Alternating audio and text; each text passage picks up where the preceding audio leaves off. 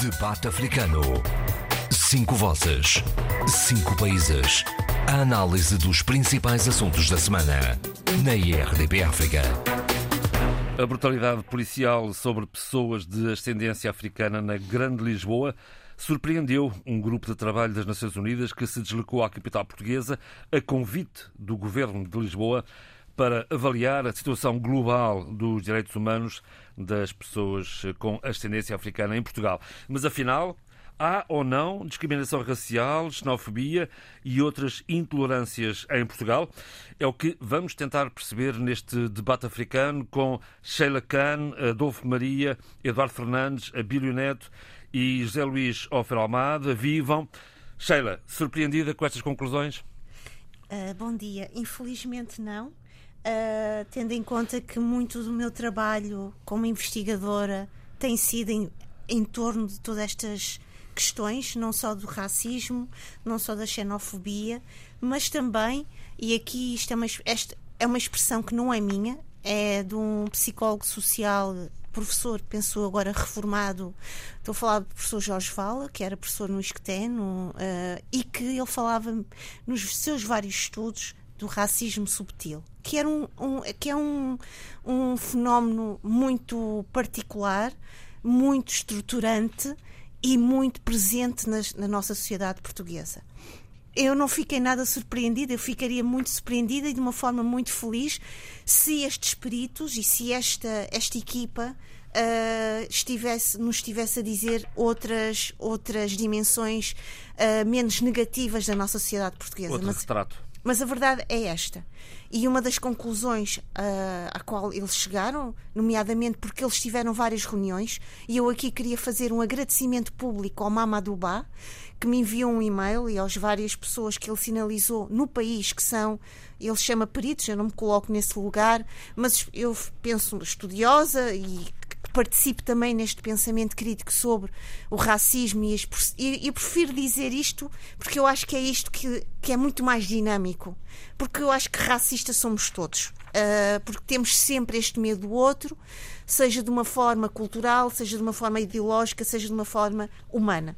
Eu acho que há em Portugal ainda é Uh, processos de racialização e discriminação que estão muito colados à nossa vivência, uh, a uma vivência particular ligado ao passado colonial e colonialista e uma visão muito muito hierarqui, hierarquizada do outro, o outro como inferior, o outro como incivilizado, o outro como selvagem. Uh, a, a, a, vinda desses outros para Portugal, com todo o processo e a experiência da descolonização e da perda do império, não só não fez uma rasura e uma eliminação dos nossos preconceitos e das nossas, e das nossas dinâmicas de relacionamento e de relação e de hierarquização que tínhamos nas nossas colónias e com as nossas colónias, pelo contrário, eh, houve até uma migração de todos esses preconceitos e de todos esses estereótipos. Claro que Portugal foi-se revestindo e foi-se maquilhando como país pós-colonial, como país cosmopolita, a sua entrada para, a CEE, neste caso hoje União Europeia, foi maquilhando e foi muito trazendo ao de cima esta retórica de um país multicultural, que é, na sua pele, uh, num olhar mais, uh, vá, uh, superficial, é verdade, é um país multicultural. Mas eu aqui concordo muito com aquilo que Paul Gilroy, que é um estudioso e um grande ativista e um professor dos estudos uh, culturais e pós-coloniais em Inglaterra, em que ele diz um país multicultural não significa que ele seja, na sua essência, multiculturalista. E isso acontece em Portugal também continuamos com os nossos fantasmas do passado, continuamos com os nossos, com os nossos ruídos e com os nossos uh, preconceitos de achar que o outro, esse outro que faz parte de uma experiência colonial que ainda não acabou, porque o tempo,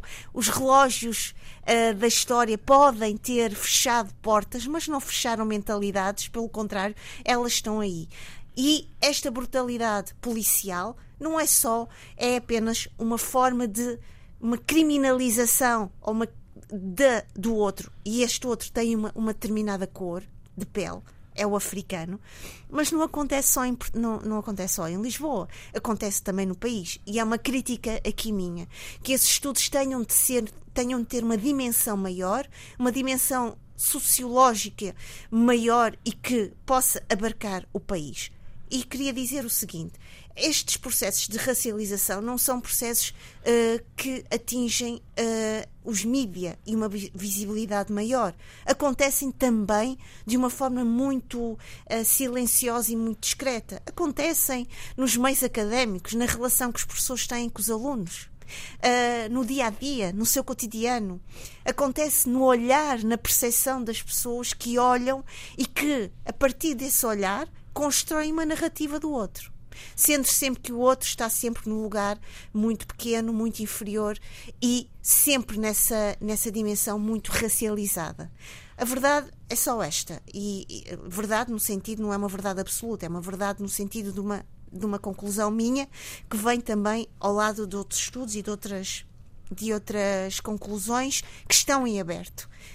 Nós somos uma sociedade racializada e isto é que deve ser debatido e deve ser debatido de uma forma muito consciente e, e ser capaz de irmos à nossa história e perceber que a nossa, a nossa história, no sentido maior, foi feita de uma relação de encontros de gentes, de várias culturas, de várias identidades.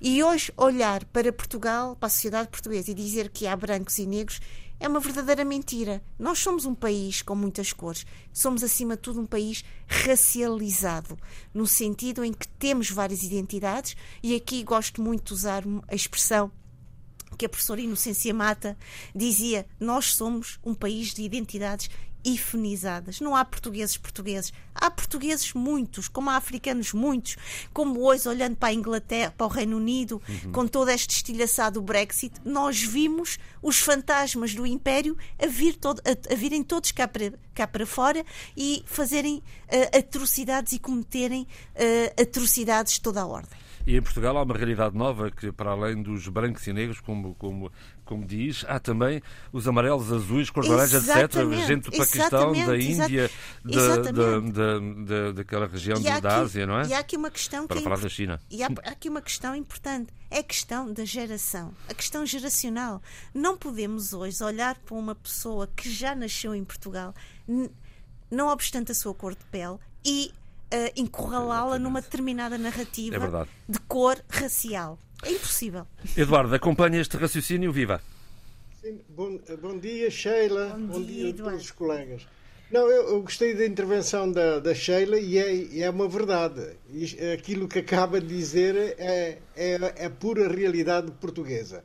Uh, as coisas estão muito camufladas e nem sempre uh, uh, nos apercebemos uh, de todas essas nuances que existem e que refletem de facto um certo, uma certa discriminação, um certo sentimento de superioridade, uh, mas que, como eu digo, está bastante disfarçado, muito disfarçado mesmo. A verdade é que a história não, é, não é fácil apagar-se as experiências do passado. E, e, de facto, o passado colonial português uh, tem um reflexo muito grande nos dias de hoje. Não é? A superioridade, uh, conversas por vezes uh, muito reveladoras do que foi o colonialismo em, certas, em certos territórios, mais nuns que noutros, não é? Por exemplo, aquilo que se passou em Moçambique, que se passou em Moçambique e possivelmente também em Angola, é, é mais do que aquilo que se passou, por exemplo, na Guiné.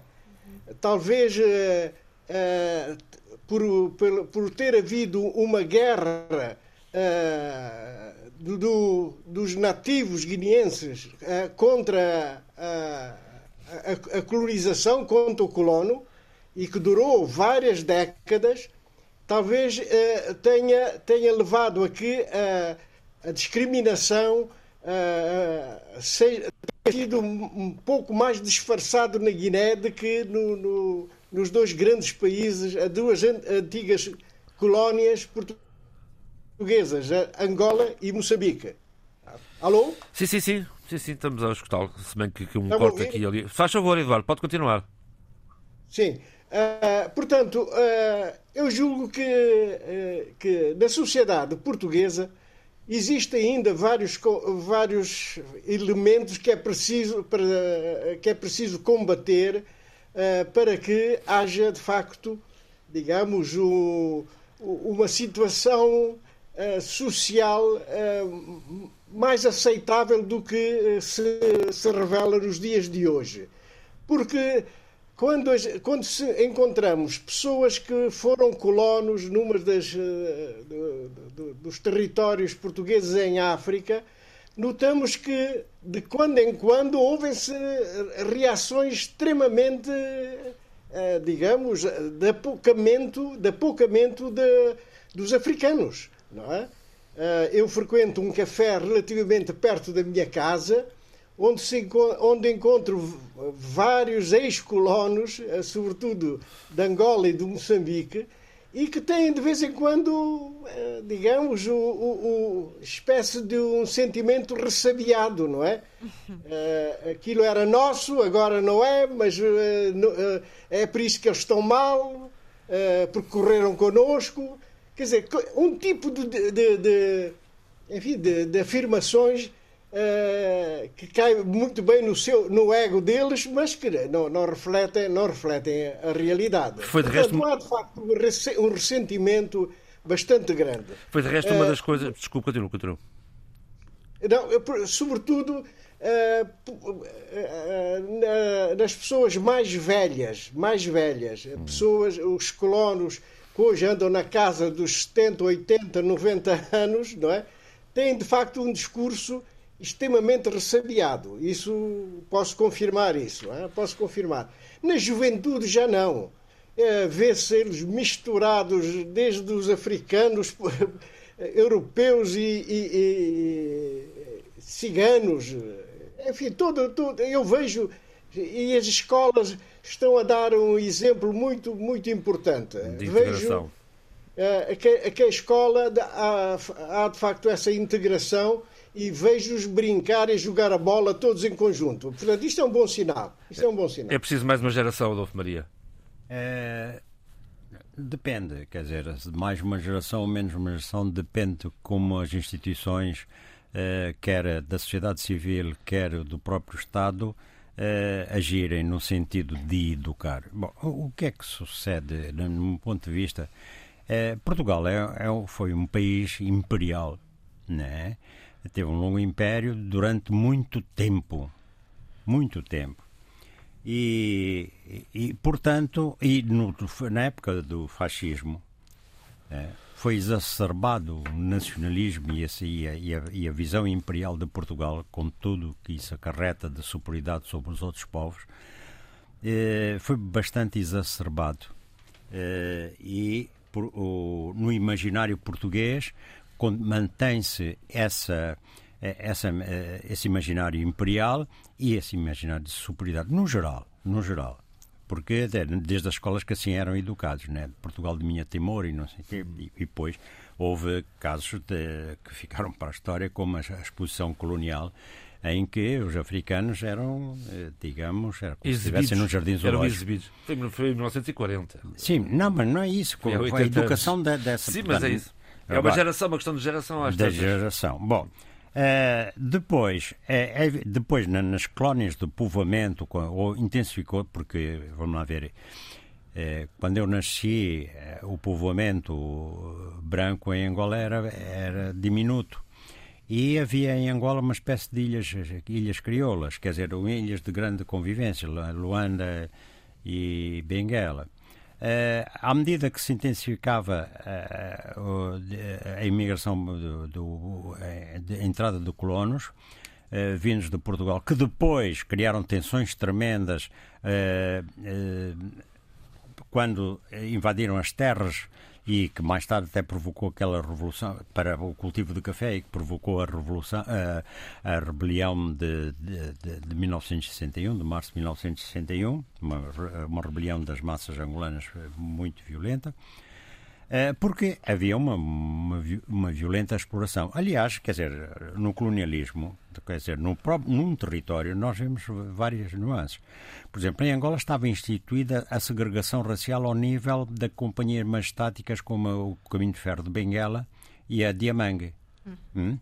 Isso é, que, que, não existia no, no, resto do país, não estava assim institucionalizado. Por outro lado, lá onde predominava um, um determinado tipo de, de, colonização, por exemplo, de fazendas, aí a discriminação e a violência eram tremendas. Lá onde eram mais comerciantes do mato, etc., em que o relacionamento tinha de ser outro, era uh, a convivência era di, diferente, digamos, a coexistência. Bom, de qualquer portanto, e no sítio que já tinha uma matriz onde a, a, a elite negro-mestiça angolana, que era muito forte, eh, como em Luanda e, Beng, e Benguela, por exemplo, ou, ou até na, no, Kwanza, no Kwanza Norte, por exemplo, no Teletano, já não, não, era, não era fácil realmente eh, posições extremas de violência ou de segregação, até porque grande parte dos funcionários da administração colonial eram negros e mestiços. Bom, portanto, quer dizer, era muito variada, mas de uhum. qualquer maneira, uma colonização, um, um, sistema colonial é um sistema de violência extrema. Uh, física, um, que impõe trabalhos forçados, que bate, que, e, portanto, sobre os corpos e, e sobre as mentes. De, primeiro, a negação da cultura do, do, do autóctone e a imposição da, da sua como superior, não é? E, e depois também cria no, naquele interrelacionamento cria uma série de alienações em que os indivíduos querem ser eh, isto, querem ser aquilo outro para, para a ascensão social eh, e conforme vai, vai a, a, pele eh, do mais escuro ao mais claro, assim se criam, digamos, percepções de que o indivíduo é, é, é, mais, é mais, digamos, dos nossos. Do, do, está, mas isso de alguma forma está datado no tempo e na história. O que surpreendeu. Sim, não, mas diga, diga. Pois, o que surpreendeu estes, estes técnicos uh, hoje, nos dias de hoje, eles chegaram no dia 29 de novembro, portanto, estiveram nas, nas duas eh, primeiras semanas uh, de dezembro, não é? O que, o que, os, o que, os, o que os surpreendeu foi que foi o facto de, por exemplo, aqui estou a citar, o passado colonial de Portugal ainda estar tão presente no dia a dia, nomeadamente no uso de insultos racistas em espaços públicos. Por isso é que eu estou, eu evoquei isto tudo. Uhum. Porque eh, também eh, foi referido já aqui que houve, eh, da maneira como se deram as independências, quer dizer, para já o fascismo português uhum. retardou muito a solução do problema colonial e eh, a independência resultou numa uh, fuga de, da quase totalidade da, da, população branca, na qual estavam colonos e, atenção, estavam filhos do país. Hum? Uh, ora, mas esses colonos que tinham ido para lá, digamos que aqui até tinham uma vida miserável, e depois enriqueceram lá e que perderam tudo, são profundamente ressabiados, não é por acaso que eles foram, digamos, a base política da extrema-direita aqui logo após o 25 de Abril, ou, ou, ou após não, quer dizer, após Sim. as independências. Sim, para essa Bom, altura. E, portanto, essa gente educa, eh, essa gente, e o Eduardo Fernandes referiu, né, essa gente mantém-se nas mesmas posições saudosistas e com aquela ideia fixa de que nós é que éramos os civilizadores, tempos, etc. Bom, uh, e isso também passa um pouco para os filhos. Por outro lado, como eu referi, há, mesmo estando mais ou menos escondida, há, digamos, uma espécie de, de, de, de, imagine, há um imaginário imperial. Quer dizer, Portugal foi grande, e foi grande porque dominou estes povos e porque éramos superiores, não sei o quê, como se dizem eles. Que a atual Bom, geração já não tem, sim, creio. Não, é isso. Agora, uh, a nova geração não tem isso. E a não ser, eh, quer dizer, quando aparecem aqueles jovens, cabeça rapada no ah, nazismo. Isso, isso é, é outra história. Mas há, de facto, uma convivência ao nível da, do, dos jovens. O que, mas esses jovens vivem em bairros hum, onde são insultados. Hum, e mais, há um outro aspecto que aqui que não foi focado, que é o seguinte. a, a tal extrema-direita e, e, os saudosistas, eles estão por trás de infiltração nas, força, na, na, nas forças de segurança. Aí chegamos à brutalidade policial, que também Bom, Exatamente, e viu-se quando foi aquele caso ali da, da, Cova da, da, da Moura e tudo isso. Portanto, eh, nós temos umas coisas, eh, temos infiltrações a nível institucional, temos, digamos, uma campanha ideológica, um reavivar disso agora em, em novos termos, que servem as ideias ultra, ultra reacionárias, e temos também, por outro lado, uma realidade social diferente em que eh, os jovens realmente de todas as, as proveniências convivem. Agora, eh, com esta mentalidade imperial, mesmo assim, por exemplo, quando um, português, digamos, branco, olha para, para um português negro, eh, ele diz: ah, Tu és de onde? Tu és da Guiné? Ou de, de, de... Não, quer dizer, ele, essa questão, não, enquanto se puser essa questão, não está resolvido o problema, mesmo ao, ao nível dos jovens. O que está só. É, então vamos então ali e, e não há. Não Sim, há, senhor. Não José há Luís, acompanha este pensamento também? José Luís Afel Almada, alô? Não acompanha neste momento. Abílio, uh, acompanhas este, este, este, este raciocínio?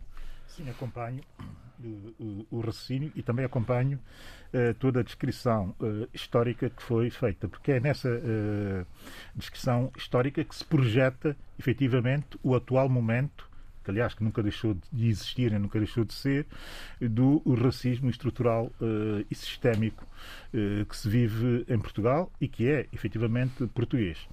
Uh, daí a necessidade efetiva do debate manter-se constante para, enfim, de certa forma, poder-se ultrapassar esse uh, engulho que é uh, uma sociedade como a sociedade portuguesa que vive numa espécie de, de dualidade, dualidade existencial, mas também ideológica, como aqui foi muito bem explanada pelos meus colegas, mas eu queria apontar muito mais para a dualidade, a dualidade existencial de julgar-se não racista por achar e voltamos outra vez ao passado colonial, que o colonialismo português eh, teria sido diferente dos outros colonialismos todos.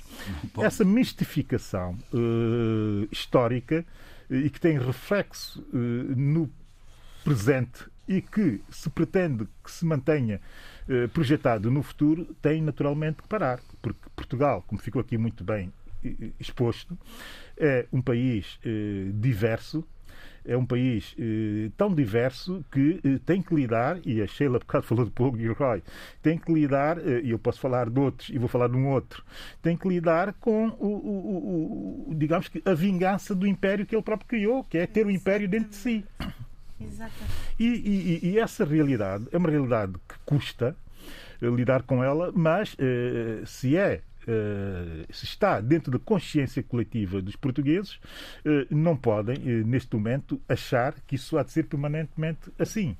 E grande parte da luta antirracista que se presencia em Portugal atualmente e que para muitos até é considerada radical, não tem nada de radical. O que está a acontecer é expor-se uma série de problemas que a sociedade portuguesa tem e que têm que ser debatidos como outros, exato, como, outros, como outros diversos problemas que Portugal tem. Porquê que é radical, por exemplo, haver uma, uma, uma, uma estratégia, uma visão de futuro do país em que não haja, por exemplo, barracas, em que não haja, em que se tente uh, uh, uh, intervir, o próprio Estado intervir nas questões que têm a ver com a pobreza extrema e, e porquê é que não se há também atacar um problema, e essa é a grande questão política que Portugal tem que entender, uh, um problema que é um problema estrutural no país, como é a pobreza, como eram as barracas, como era uma série de, de, de problemas associados à desestruturação histórica, e porquê é que não se há de ter esse debate relativamente ao racismo? É, essa que é a grande questão uhum. que se coloca. Agora, há uma outra coisa que é preciso também refletir-se que é, eh, eu não consigo fazer uma abordagem como nós estamos aqui a fazer, uh, e bem, tentando analisar a situação de Portugal e a sua relação com, com, com o racismo, que, mais uma vez, vem exposto por essa delegação da Comissão de Direitos Humanos da ONU, que foi convidada pelo governo português a fazer essa análise, aliás, como grande parte, ou muitos dos países que fazem parte da ONU têm feito, e, e, e em alguns casos até são obrigados a aceitar essas, essas, essas, essas delegações com as recomendações que daí vêm, desde os Estados Unidos até a China e até o mais pequeno país do mundo, está a ser, está a ser auscultado a esse propósito. A China também teve, a China também teve o seu, e tem o seu problema com o relatório que foi produzido e, e, não é que, pequeno, e não é mas pequeno. não é essa discussão, não é essa discussão nem da China nem dos Estados Unidos, também teve, tanto mais que os Estados Unidos saiu dessa comissão dos direitos humanos e regressou, ou está a regressar agora com, com o Joe Biden, Joe Biden. e tinha saído com o Presidente Trump, sendo que o Presidente Obama tinha dado um grande passo no sentido, de facto, de uh, se produzir uh, recomendações, relatórios deste de recomendações que, que teriam que ser incorporados internamente, exatamente no sentido de se debelar isso. Mas o que eu quero uh, referir-me é que isto que foi dito já está em não sei quantos relatórios, até da própria União Europeia, sobre racismo em Portugal. Fundamentados com estudos, com relatórios, com enquetes de opinião, com uh, fiscalização da própria atuação da polícia, da, pró da própria atuação do Estado relativamente às minorias, uma série de factos uh, que confirmam que isto é estrutural e é sistémico. Agora, a questão é do lado de quem está a, a tentar liderar essa exposição desta situação de crise racial, eu poria assim a questão, que Portugal vive e que essa crise é histórica. Nós temos a liderar. Fundamentalmente esse, esse combate ativistas e, e, académicos. E é fundamental que esse combate não fique só por ativistas e por académicos. E aqui eu tenho que ter também um olhar crítico, se bem que a minha solidariedade seja total e inquestionável e indubitável, mas eu tenho que deixar aqui esse olhar crítico sobre a forma como em Portugal se está a tentar combater eh, o racismo estrutural e sistémico eh, do Estado português. Eh, há, efetivamente, uma liderança de ativistas e de académicos que vão muito nesse sentido, mas que tem algumas limitações. A primeira das limitações é que ela é demasiado ideológica. Demasiado ideológica, porque muito colada a, a, a ideologias que têm têm problemas até de afirmação de combate ao racismo quando elas são uh, transformadas em poder. Eu não vou dar o exemplo de Cuba, e não me vou alongar muito mais, porque sabemos o problema racial e de racismo que existe em Cuba, que aliás colocou uma situação complexa o movimento Black, Black Lives Matter, quando fez aquele comunicado estúpido, diga-se de passagem, e que ia pondo muito em causa a reputação do próprio movimento Black, Black Lives Matter, por ter justificado, mas eu já chego lá, já chego lá, por ter tentado justificar uh, o racismo estrutural e sistémico uh, de um país revolucionário como é Cuba, com base numa espécie de perdão também ele existencial pelo facto de Cuba ter ajudado nas lutas uh, libertação. de libertação nos nossos países. Quer dizer, quando se entra nesse tipo de, uh, de dicotomia, digamos, ou de um, narrativa. narrativa desvirtuada para justificar uh, legitimidades que são legitimidades que não podem ser justificadas em movimentos tão fortes e tão uh, responsáveis como esse movimento antirracista que se assiste a nível global, uh, vê-se que existe um problema uh, de debilidade em tentar atacar o problema só pela via da ideologia. Porque ficará sempre exposta essa debilidade sempre que a realidade se sobrepuser a própria Sim, ideologia senhor. e a própria marcação tentar, ideológica. Vamos tentar ouvir o José Luís Alfredo Almada também. Isto, eu, eu, eu, termino dizendo isso. Esse, esse reparo que eu faço é essencialmente no sentido de tentar ampliar o olhar sobre o racismo português para que eh, todas as franjas ideológicas eh, da própria negritude que existe em, em, em Portugal se reveja nesse movimento, porque é fundamental que essa consciência dos que são, uh, dos que são vítimas uh, desse racismo que seja o máximo de abrangente possível e que não se fique só por um Sim, certo senhor. ativismo e por um certo academi academicismo que uh, estreita a possibilidade da luta, da luta se tornar uma luta consciente e ampla. José Luís, está aí a acompanhar-nos? Acompanha também este raciocínio? Sim, sim.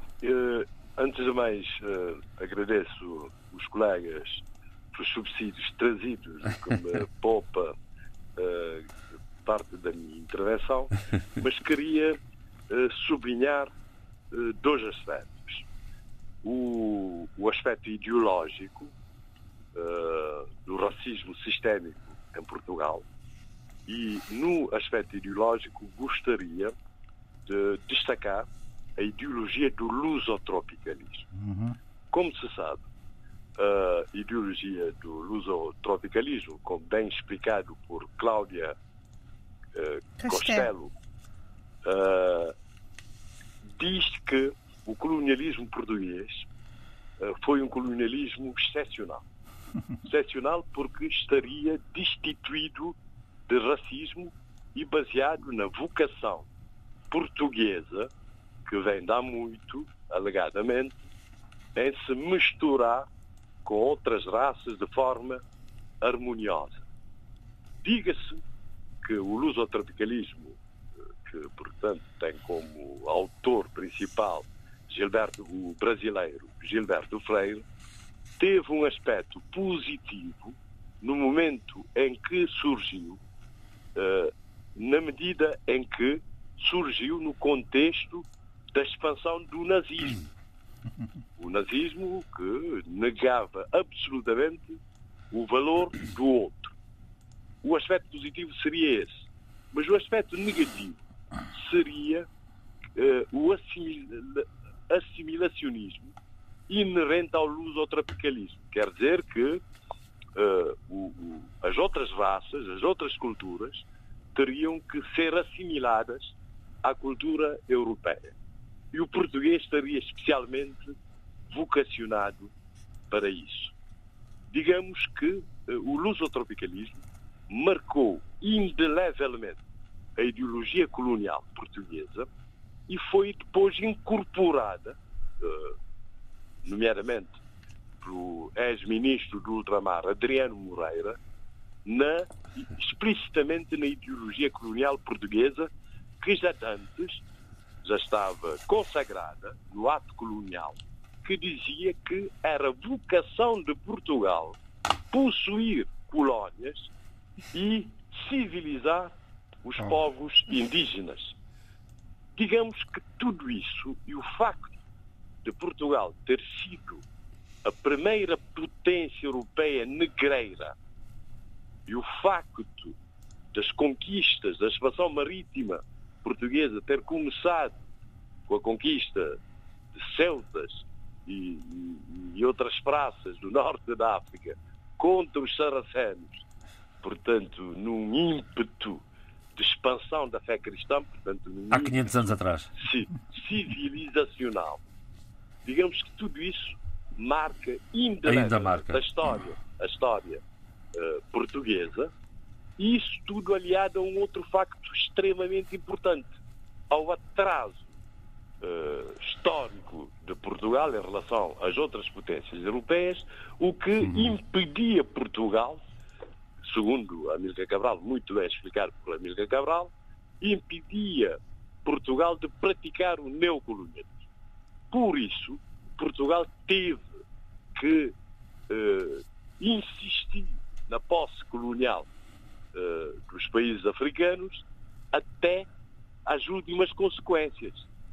Uh, por isso teve que se recorrer à luta armada para uhum. dar fim ao colonialismo uh, português e isso com consequências gravíssimas que persistem nos nossos países. Depois persistiram com as guerras civis, mas também com a expulsão dos colonos, o que transportou, digamos, uh, uma mentalidade nitidamente colonialista das colónias para as metrópoles, onde ela já existia de forma oficial e de forma latente. É um passado mais recente. De resto, uh, Zé Luís... Diz, como, diz, como diz Adriano Moreira, uh, os portugueses foram aos trópicos. Depois os trópicos uh, vieram para a metrópole. E, portanto, o racismo tornou-se uma questão presente no cotidiano uh, da metrópole e os cabo-verdianos, uh, que constituem a maioria uh, dos imigrantes e dos, imi e dos, filhos de imigrantes, são, portanto, vítimas prediletas disso. penso, portanto, a terminar. que aquilo, aquilo que, que vem sendo dito pelos movimentos antirracistas portanto, vem agora ser ratificada pelas conclusões e pelas recomendações dessa comissão da Sim, senhor. ONU que, que, De resto- visitou e estudou a questão. De resto, de, de encontro ao seu, ao seu raciocínio, este grupo de trabalho das Nações Unidas de terminar, def- antes de terminar defende- eh, portanto, a recomendação, a Comissão recomenda eh, que se faça uma revisão dos manuais Ora, era que eu ia dizer, com referências ao colonialismo, com referências explícitas ao colonialismo português, ao esclavagismo e ao tráfico neg- negreiro e que as medidas temporárias de legalização de imigrantes adotadas durante a pandemia sejam tornadas definitivas. Isso é extremamente importante e vem Sim, e vem corroborar o que os movimentos racistas. Queria chamar a atenção para duas outras questões. Muito breve, José Eh, Luís, eh, senão que não saímos daqui. Por favor. Obviamente. Eh, Duas outras questões que me parecem muito importantes e que não foram ditas p- por essa comissão. Primeiramente, a questão do esforço do Estado português no sentido de uma progressiva integração dos imigrantes.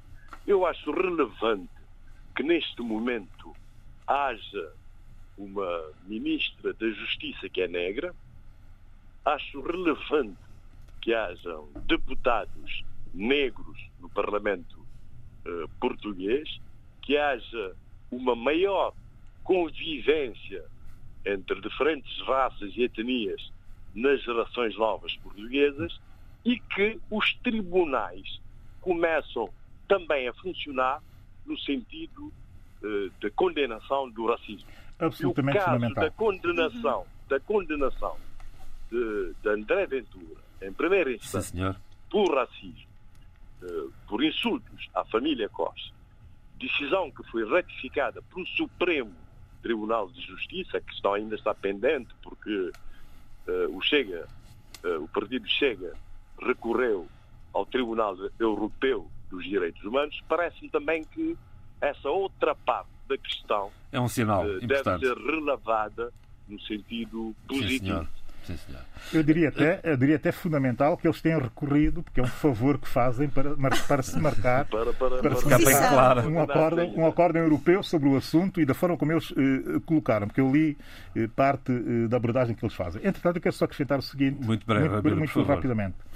Essas comissões e até a luta antirracista, eu sou antirracista liberal e estou à vontade para o dizer, não vale a pena estar aqui a alongar-me em que é que isso o que é que isso quer dizer, até porque existe todo um histórico eh, que me avala do ponto de vista ideológico. Mas quero dizer eh, o seguinte, que eu tenho pena que muito debate que está a ser feito em Portugal não está a acompanhar algo que é fundamental. Quando eu fiz a bocado a crítica uh, ao antirracismo ideológico, sobretudo marxista, leninista, enfim, a esquerda, que é o que prevalece, eh, do ponto de vista narrativo e discursivo. Não, não, não, deixa-me dizer o seguinte, que isto é, é- é importante, porque eu sou um liberal, tenho que me posicionar como é... Sim, mas não é preciso estar a atacar sempre a esquerda, Não, não mesmo estou, sendo não, não, liberal. estou, não estou a atacar, não estou a atacar. Eu estou, eu estou, eu estou até a elogiar. Quer dizer, vamos lá ver o que é que estou a dizer. Eu estou do lado da esquerda em absoluto nesse combate e, na- e até no postulado que coloca e até nos diagnósticos e até naquilo que eh, se quiser. Não estou naturalmente, é nas soluções, é em muitas das soluções. E porquê é que não estou nas soluções? Porque eh, eh, essa componente ideológica eh, cria algumas dificuldades, como eu já provei eh, eh, a bocado, do ponto de vista existencial. Mas do ponto de vista também da estruturação de soluções, peca, porque não coloca eh, no centro uh, das, da- das soluções eh, o Estado de Direito, que é uma dificuldade eh, à esquerda, e isso é absoluto que se faça. E segundo ponto, que é fundamental e que também eh, eh, levado algumas dificuldades para o antirracismo de esquerda, que é a questão das empresas e do capitalismo. Porquê? Porque muita da evolução em sociedades eh, democráticas eh, e em Estados de Direito liberais tem sido, muita, muita das soluções tem passado imenso pelo desenvolvimento de algo que todas as empresas grandes hoje já têm, que são os eh, departamentos, as direções ou até as administrações de diversidade e inclusão. E em Portugal, eh, grande parte eh, do debate está a ser feito à margem dessa, dessa, dessa, de- desse grande debate que é verdadeiramente o debate fundamental que tem sido feito hoje ao nível das grandes corporações. Representatividade ao nível mediático está correta, representatividade ao nível académico está correto, mas onde está o poder é onde está o poder financeiro também. Sim, e se não houver essas, essa, essa, o debate nesse sentido, eh, não há efetivamente. Eh, Portanto, um debate... os liberais, os liberais que estão em posição. Não há, efetivamente. Não... representatividade ao nível académico. Não há. Em que aspecto? Não. Estás a falar de género? Eu estou a falar de género, estou a falar, estou a falar do tipo de Vamos dedicar tipo a primeira de parte exclusivamente a este tema. Portanto, podem continuar. Já não temos tempo para um outro tema nesta primeira parte. Siga. Ó, não querendo aqui, e concordei há pouco, e concordo, desculpa interromper-te, concordo plenamente com, esta, com o que tu disseste, com a questão de um, um movimento antirracista que, se, que não seja monopolizado para determinadas uh, franjas em termos de ativismo e de, uh, e de academismo, como tu disseste, mas a verdade é que essa representatividade académica está muito longe do que tu estás a dizer. E eu posso dar. Eu não tenho dúvidas nenhuma, exemplos. Estou de acordo é contigo. Vergonhoso. Eu estou de acordo é contigo. E é bom. Tu vais à Universidade do Minho e as pessoas te perguntar por esta, esta, aquela pessoa, eles dizem onde estão, porque somos tão poucos. Eu sei, eu sei, eu sei, mas é eu, eu, eu, estou com, eu, ouçam, é? eu, estou com, eu estou contigo e estou convosco nesse, nesse, nessa luta. Quer dizer, sejamos claros, não é?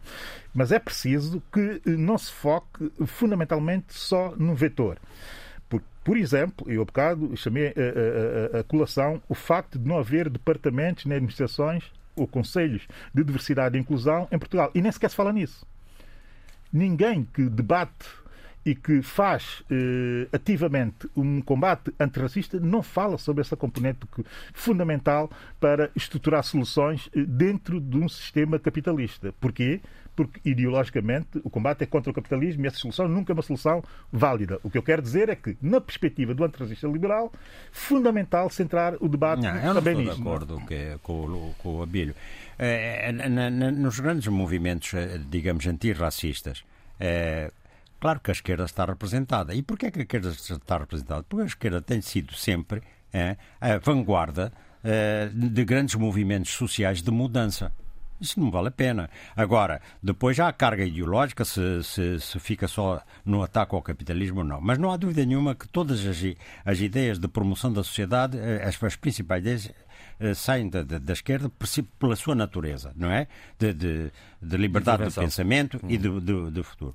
Agora, Uh, a questão de, de, dessa renovação depende também dos quadros que existam aqui ou não, primeiro ponto, e depende, sobretudo, desse tal setor o próprio setor eh, capitalista, o setor empresarial português, eh, já alguma vez analisou. Então ele que lança o debate sobre isso. Eu outro dia vi uma, Vamos, coisa, vi uma coisa muito interessante que era o seguinte. O que o Adolfo Maria está a dizer é o, absolutamente fundamental. Mas, mas, também o papel, do, Estado aqui, do Norte, o papel do Estado aqui é, é, é, é essencial. Mas diga, desculpa. Não, o empresário do Norte, por exemplo, estava a ter com problemas da mão de obra e recrutava mão de obra estrangeira.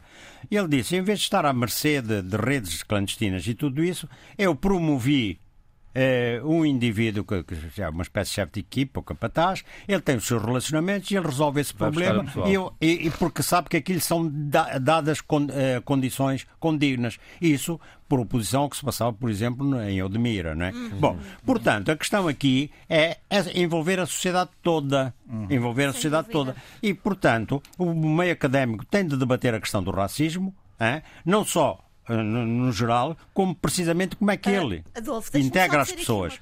Eu tenho que dar também a palavra ao Zé Luís, está ali a pedir para entrar. Resta a primeira parte já está, já entrou em roda livre, já não vamos falar de mais tema nenhum uh, nesta primeira parte, portanto, uh, diga é e a seguir Zé Luís. Não, não, para mim tudo bem, não tem problema não, nenhum. É, é, rápido, isto realmente. Uh, o tempo passa eu, no instante. Eu concordo com a questão do, do, de que os académicos devem levar este debate para a sociedade civil e eu contra mim falo. A questão aqui é, nós também académicos, Adolfo e Abílio, que, que vocês tocaram mais deste aspecto, é a linguagem, porque às vezes há uma linguagem de tal maneira uh, científica e refinada que o, o, cidadão comum não percebe nada, não se identifica com aquilo. Claro, e eu acho que é importante que nós, académicos, também possamos fazer terra terra. Um, um, baixar do pedestal, uhum. da Torre de Marfim, vir yeah. para o chão e, e falar uh, face a face. E Zé aí Luís, concordo está de acordo? Diga, diga, Zé Luís. E complementar Sim, é, é, é, o seguinte. Uh, primeiramente, uh, a mudança sociológica que aconteceu em Portugal. portanto, o nascimento de novas gerações uhum. portuguesas e que se consideram negras e que, no caso dos cabo-verdianos, nitidamente se, se, coisa que não acontece, digamos, de forma sistemática em Cabo Verde, mas em Portugal se confrontam claramente com a questão do racismo. Segundo, é a questão da aquisição da nacionalidade portuguesa por via da possibilidade de dupla e tripla e múltiplas nacionalidades por imigrantes uhum. que se consideram cidadãos e, portanto, com direitos de cidadania de luta contra a discriminação. São Muito bem. duas circunstâncias Ainda Eduardo, não, está a acompanhar isto? Ainda não acabei. Estou e gostaria de entrar. Vai entrar sim, já vai entrar. Diga-lhe Luís rápido, por favor. E a segunda, a, o segundo complemento é que há uma nova vertente uh, nessa luta contra o racismo, que é a vertente académica. Quer dizer, uh, académicos oriundos das próprias novas gerações uhum. que têm um discurso articulado e científico sobre a questão do racismo em Portugal. Isso traz uh, subsídios novos, inéditos e muito aprofundados e articulados sobre a questão do racismo por quem sofre o racismo na própria pele. Eduardo, faça favor. Eduardo, ah, o, o, sim, uh, a questão da, do racismo está muito ligado à escravatura. É preciso não, não, não, não esquecermos de, desse aspecto. Uh, e a verdade é que eu tenho uma relação do fim da escravatura, de, do decretos, dos decretos que puseram termo à escravatura na Europa e Portugal é o último país acabar com a escravatura. Eu vou dar os exemplos. Dinamarca, 1803. Inglaterra, 1807. França, 1817. Holanda, 1818. Espanha, 1820. Portugal, 1869. Portanto, a, a, a escravatura a, em Portugal durou até aos, ao, ao, mais de que meados do século XIX. Fora a que durou para lá de, de, de, desse decreto que depois houve Exatamente. bastante tempo ainda, e, e pelo menos uns 20 anos de escondida. Uh, prevaleceu ainda por mais tempo, não é? Uhum. Entrando no século XX, como todos nós sabemos, não é? Mas a verdade é, é esta. Portanto, uh, um, um, uma, um fim da escravatura tardia, como aquela que aconteceu em Portugal, Portugal foi dos últimos países europeus a, a pôr termo à escravatura, e não nos esqueçamos que no século XVI, XVII, em, em Lisboa, só Lisboa, só a cidade de Lisboa, tinha mais de 10% da população escrava.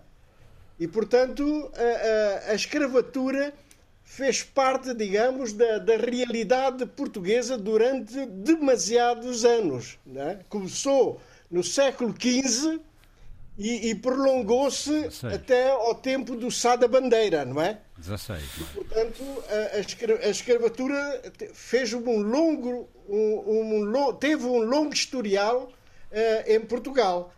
Uh, portanto, uh, o racismo está muito ligado, como está muito ligado à escravatura, portanto, esse, esses aspectos ainda prevalecem mesmo em pleno século XXI, não é? Infelizmente. para fechar esta, rapidamente. Para fechar muito rapidamente e, e tentar uh, acrescentar uh, mais algum um ou outro detalhe.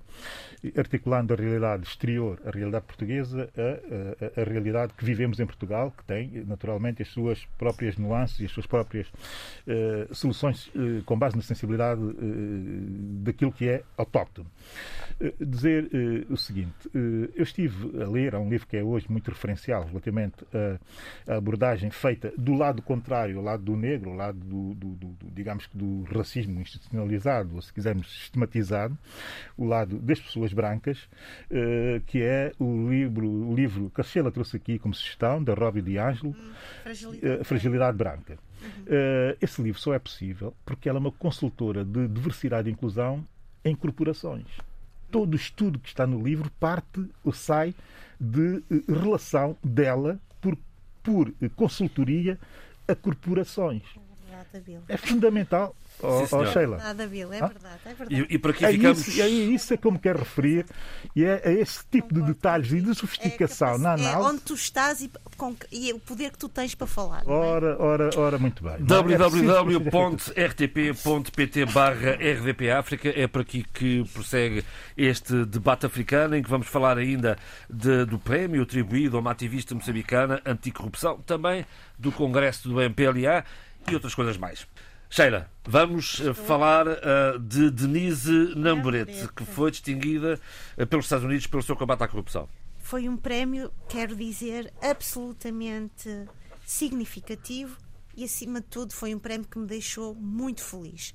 Eu tenho vindo a, a acompanhar todos, pelo menos a sua atividade em termos de, de um, a exposição da sua, da sua, das suas reflexões relativamente às aos, às dívidas ocultas, em tudo o que isto tem sido para o país e para fora do país, que se concretizou agora neste julgamento que está a decorrer em Moçambique. Em primeiro lugar, é importante onde ela esteja e, e quem estiver a escutar-nos que possa partilhar com ela uh, a minha alegria e este orgulho em ver não é uma mulher, é alguém que, cuja sua voz juntamente com outras vozes, e ela reconhece esse esforço e reconhece que este prémio, e é o prémio americano Campeões Anticorrupção, é para ser mais específica, eh, é o reconhecimento eh, de, de gente que quer, eh, cuja voz, cuja coragem cívica e é verdade, porque ela também traduziu isso na sua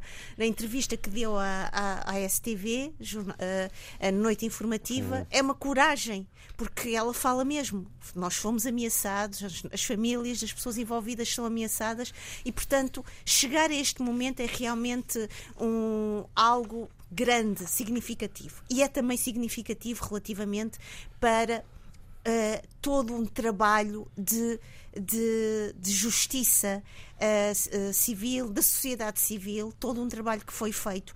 E foi um trabalho que ela disse, e bem, muito tortuoso, com muita uh, falta de, de, respeito perante uh, todas as, as, acusações que a própria, que toda esta plataforma da sociedade civil que ela tem mostrado o seu rosto e outros também uh, fizeram com a, a aparição deste, de, das, quando, quando as dívidas ocultas foram legalizadas.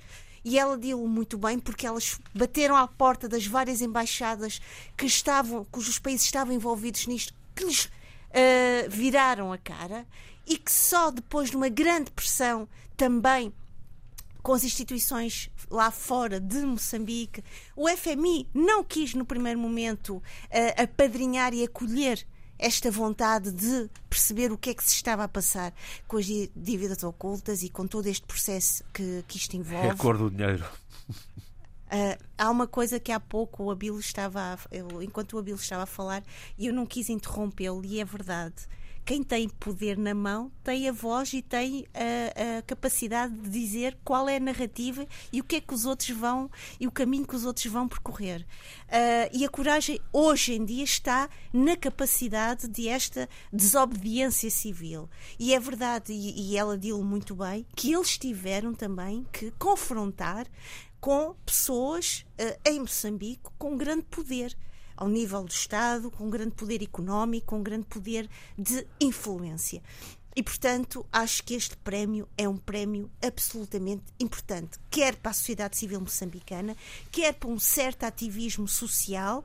E, acima de tudo, é, é, é curioso, porque no momento da cimeira para a democracia, em que não fomos tidos e achados, Moçambique não foi convidado, a Denise Namburete ganha este prémio. Portanto, se calhar ficaria bem ao Joe Biden, posteriormente, daqui a uns tempos, convidá-la para um seminário, para um workshop, para o que quer que seja, numa boa universidade, porque eu acho que é uma mulher que tem hum, a, a, decência e, a, e, a, e, acima de tudo, a humildade de, de ter uma linguagem que consegue chegar a todos. E esse todo é importantíssimo num país que neste momento está a travar uma luta com a sua própria uh, uh, consciência cívica, com a sua própria capacidade de fazer justiça.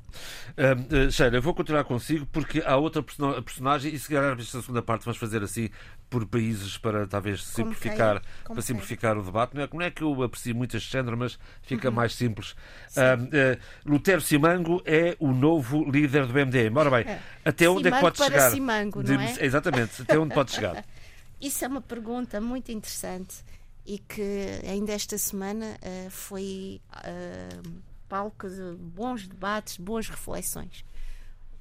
por um lado, Uh, eu preciso também dar aqui a minha opinião. Eu olhei para o MDM a uma determinada altura como aquele espaço de oposição uh, democrática que tinha fogo, que tinha calibre e que tinha pernas para, para andar e musculatura para fazer frente a um, a, um, a um rosto maior, historicamente grande, significativo e amplo, que é a Frelimo.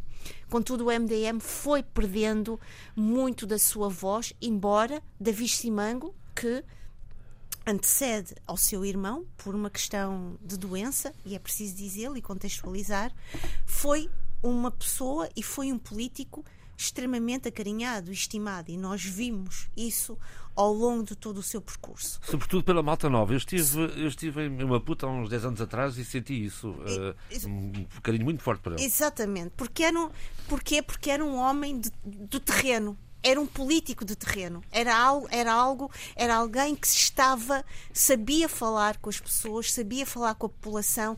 Nós vimos isso e testemunhamos isso quando foi a situação trágica, humanitariamente trágica do, do ciclone Kenneth e, e Dai, e vimos uh, a sua experiência uh, de tentar socorrer, acarinhar, acolher, abraçar a população que estava numa situação brutal e terrível e de uma insegurança uh, uh, uh, altamente preocupante. Com a saída de, de, de, de Simango e Lutero Simango, que é que era até ao momento uh, chefe da bancada parlamentar do MDM, ele tem aqui, por um lado, um chão de continuidade histórica que, vem, que foi feita pelo seu irmão. Mas é preciso aqui agora acautelar três questões que eu acho que é importante é preciso lembrar que o MDM vem perdendo muita força política. Em 2017 vimos o assassinato de, uh, de Mahmoud que era uma voz dissidente dentro da, da, da, do MDM, uma voz que estava e que já anunciava a sua saída uh, para uma outra, para a criação de uma outra voz política. Depois, perto, muito perto das, das eleições autárquicas em 2018, sai, sai do MDM Manuel de Araújo, que era uma, é uma voz fortíssima em Climane, é uma voz de uma, de uma, de uma, de uma ação e de uma presença ativa uh, incrível ele é um homem, ah, e até tive pessoas que estiveram com ele numa determinada altura específica em Climane que diziam, e, vou, e peço desculpa, eu vou citar de uma forma uh, simpática, mas mas brejeira. Este homem estava em todo lado, ele parecia omnipresente, ele voava no tempo. E, portanto, foi um, uma pessoa que sai, declara, fecha as suas portas ao MDM, vai para a Renam e ganha. E ganha uh, as eleições autárquicas uh, em Climane.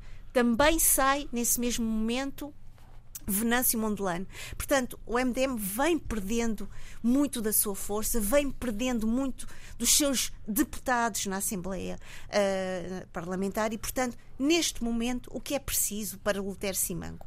Ter em conta um passado com um chão, uma continuidade, mas ser uma voz nova, uma voz que traga coesão, uma voz que traga um novo paradigma de mudança consciente que é preciso construir. Uh, uh, um, não é só coesão, é também construir dentro da, desta divisão que existe no MDM e deste enfraquecimento, pontos para que as pessoas olhem novamente para este partido e digam vale a pena votar neste partido, vale a pena acreditar nesta, nesta oposição e vale a pena, acima de tudo, uh, conciliar as nossas opiniões diferentes, porque a diferença faz parte e é importante e é enriquecedora dentro de uma democracia e dentro de um partido. Portanto, ele neste momento terá que pensar realmente nesta necessidade de uma diversidade, que, mas que seja reconciliadora, que não seja divisionista, porque tem em 2023 e em 2024 dois momentos importantíssimos. Por um lado as legislativas e por outro lado as autárquicas. Sheila, e vamos encerrar esta, esta agenda eu moçambicana. continuar a falar. Bom, porque... ficaremos aqui. E eu, eu até gostaria que houvesse participação de todos, mas às tantas não vai dar tempo para tudo e por isso avançamos com o que se passa uh, ou o que se passou esta semana em Cabo Delgado.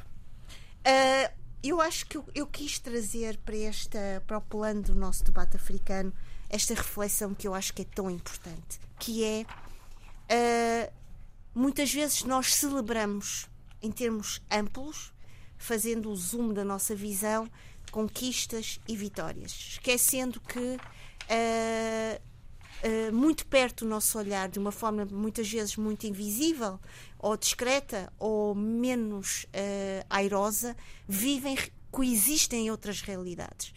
E eu estou aqui a falar da situação que está a ocorrer e vários estudos têm mapeado e estado a acompanhar as vidas e vivências uh, do que se está a passar nos centros de acolhimento de deslocados internos. E um dos grandes problemas uh, uh, no último estudo, eu vou ter de ler porque, porque, é, um, porque é um título muito, muito longo, causas e determinantes do conflito em Cabo Delgado e o seu impacto na vida das mulheres. É um estudo uh, que resulta do centro, que vem do Centro Estratégico da Universidade de Joaquim Chissano, em parceria com ONU Mulheres, em que existe em determinados centros, nomeadamente num centro de acolhimento, em Metus, problemas de violência de género, muito especificamente violações sexuais, prostituição, que vem e que tem muito, está muito colado e muito ancorado aquilo que eu tenho vindo a dizer nas vezes que nós debatemos, refletimos sobre o que está a passar em Cabo Delgado. É que as pessoas foram, uh, foi-lhes retirado o seu chão, a sua segurança, a sua, as suas rotinas, rotinas de trabalhar na machamba, do, do seu pequeno negócio. As pessoas perderam o seu sentido, ou pelo menos aquilo que tinham da sua dignidade, de alguma autonomia.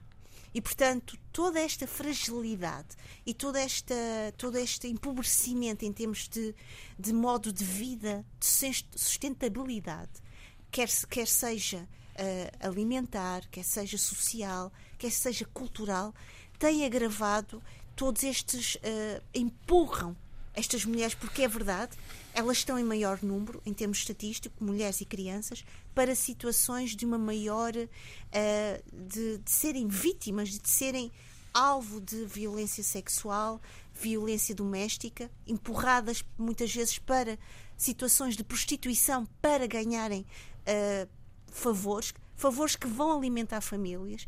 E, portanto, eu acho que esta, esta reflexão e esta nossa solidariedade, e não é uma solidariedade em termos de pensamento, é uma solidariedade humana, concreta, deveria ser aqui sinalizada, deveria ser verbalizada, porque hoje são aquelas mulheres, amanhã eu posso ser uma dessas mulheres que possa estar nesse conflito. E que dizer do relatório da Human Rights Watch que revela que 600 mulheres desapareceram e outras foram vendidas por 500 eh, euros? Uh, é simplesmente eu vi esse relatório.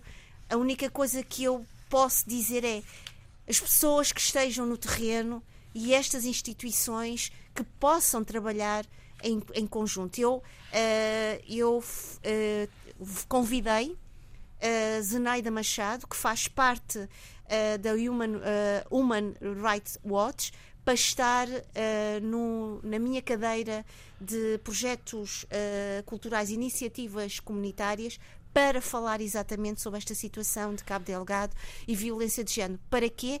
Não para falar no sentido como algo que está a ocorrer lá, lá fora, mas para nos dar a conhecer como é que nós, podemos, através das nossa, da nossa força, da nossa capacidade, uh, uh, das nossas iniciativas e projetos, poder socorrer, poder uh, dar e, e estruturar mecanismos e, e, e novos chãos para poder ajudar e salvaguardar estas futuras gerações. E disso nos dará conta em devida altura. Uh, vamos avançar para Angola. Adolfo Maria, Congresso MPLA termina esta sexta-feira em que estamos a gravar o programa. Há desde já, uh, ao que parece, uma certa unanimidade à volta de, do presidente João Lourenço, que de resto é o candidato único à sua sucessão, e também uma, uma limpeza. Os zeduzistas foram, foram afastados. Sim, foi, foi tudo bem preparado para essa unanimidade.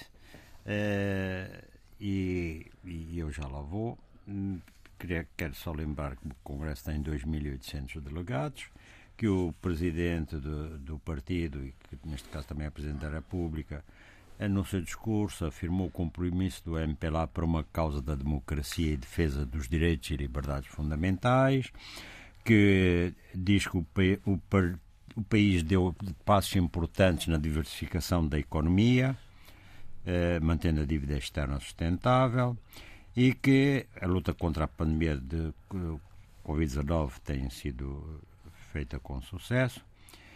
E o que é que sucede? Este Congresso tem como lema MPLA por uma Angola mais desenvolvida, democrática e inclusiva. É exatamente o que nós estamos a sentir nos últimos tempos. Mas eh, isto foi tudo muito bem preparado, inclusive havia uh, um concorrente à presidência que. José Venâncio, creio. Sim, exatamente, o engenheiro Venâncio, e, e, que realmente todo o aparelho do partido de, uh, se mobilizou para o deitar fora. Uh, entretanto, João Lourenço já tinha avisado que muitos veteranos do Comitê Central deixarão de ser membros e para eles será criado um, um órgão, um órgão honorário. Bom, isto tudo uh, vem no seguimento de que, dois dias antes do começo do Congresso, já se tinha reunido o Comitê Central. Portanto, e o Comitê Central já tinha decidido que se passará de 497 membros para 693 no Comitê, Comitê Central. Central. Ou seja, há um acréscimo de 40%. Uh, eh, já tinha havido um, no, no, anterior, já tinha havido também esse acréscimo. Uh, vai-se eh, com paridade do género, isso é, vão 50, 50%, nem é 49, 51, eh, e aposta em jovens dos 18 aos 35 anos.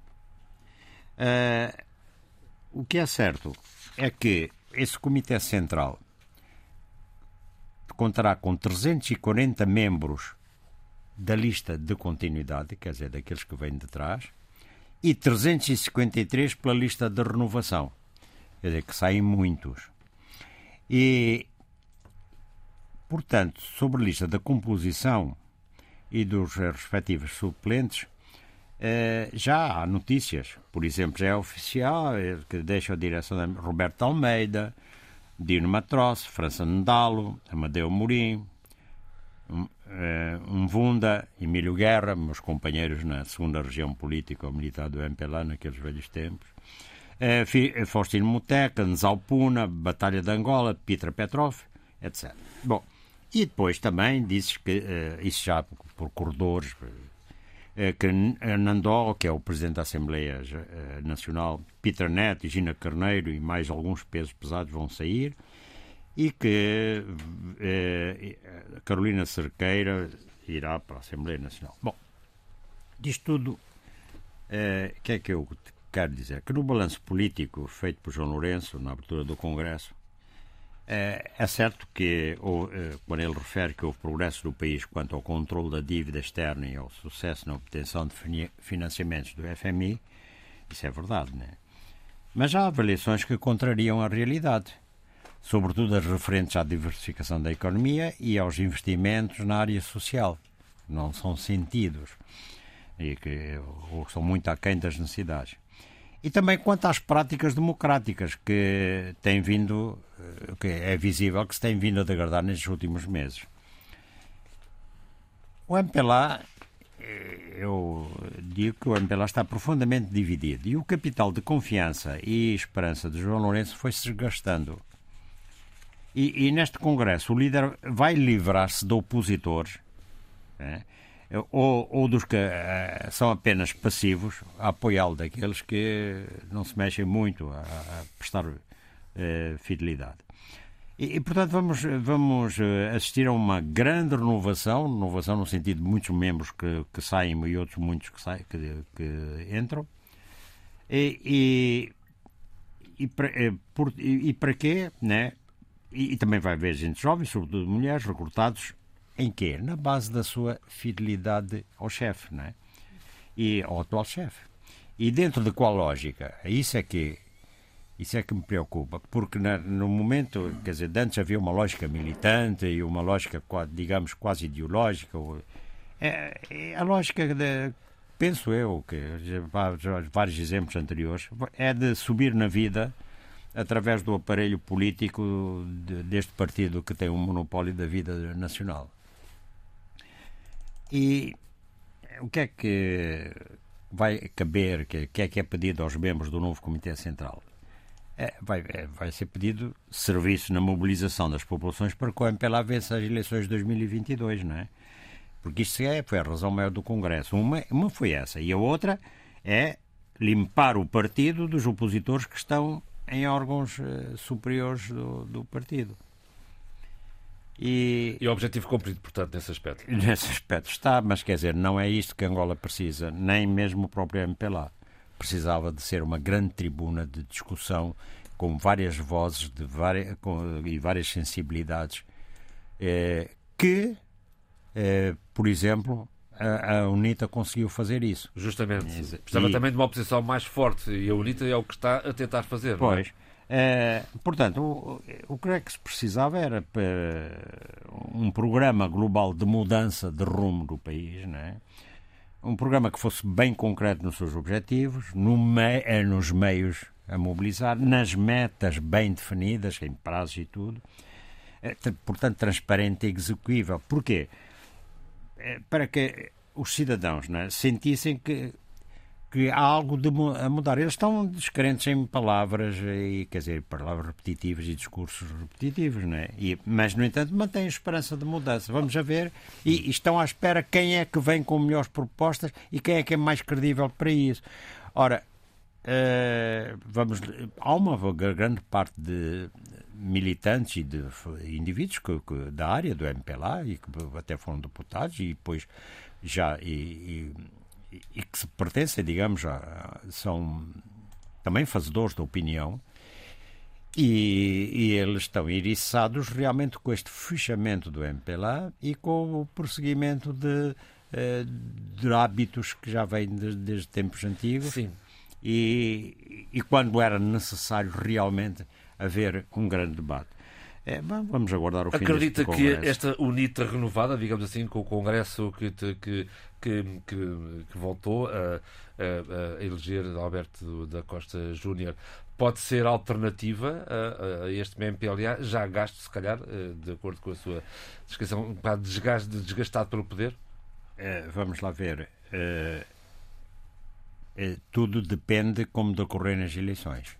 Agora, o que, o que é que há de concreto neste momento? A, a UNITA uh, tem capitalizado um descon, o, o descontentamento popular é? que, tem, que resulta do agravamento das condições económicas e sociais. Há explicado por, por, várias razões, o petróleo, etc., mas não só. E o que aí veio não é melhor.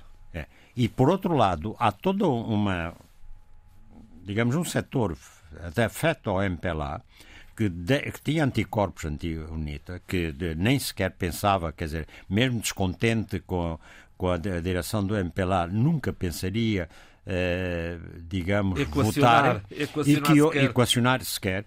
E hoje. Uh, e, hoje eles dizem, bom, que seja quem for que faça a mudança. Sim. Bom, como é que isso vai Sim, traduzir em votos? É, é uma questão. Como é que esses votos vão ser contabilizados? Será também outra questão porque aqui há muitos meandros e, e, há, tá muita, e há, muitas dúvidas. Agora, eu, já que estamos aqui na fechar a agenda, uh, a agenda angolana, angolana uh, eu queria lembrar que a Procuradora uh, da República, Eduarda Rodrigues, que é a diretora do Serviço Nacional de Recuperação de Ativos, fez um ponto da situação. Diz ela que, neste momento, há 13 mil milhões de dólares de bens apreendidos a aguardar a resolução judicial. Quer dizer, que não, e, portanto, são 7 mil milhões em Angola e cerca de 6 mil milhões fora do país. É, maioritariamente em contas bancárias. Ela disse contas bancárias com muito dinheiro. Pois. Frase dela. E, mas, é, além destas contas, há contas também no, em Malta, em Portugal, nas Bermudas, no Reino Unido, e, e no, e no Singapura também. E há também património arrestado. É, é, diz que há prazos entre 6 a 9 meses para que é, se prove a licitude do facto dos bens arrestados, é, de, de, facto, de bens arrestados, mas e que isso vai arriscar a perder o património, por exemplo, no caso de, de, de coisas ligadas a Singapura. No que tem a ver com 900 milhões arrestados numa conta na Suíça em nome da da seguradora AA eh, Internacional de Carlos eh, São Vicente, ela diz que esse valor não está em causa. Bom, ele fez outra revelação, e que se calhar até é capaz de os valores que ela indicou estarem aquém do real, mas que ela diz que há 50 mil milhões em processos que lesaram o Estado angolano e estão a ser investigados. Isto são 50 mil milhões em processos. Isto é aquilo que foi detectado.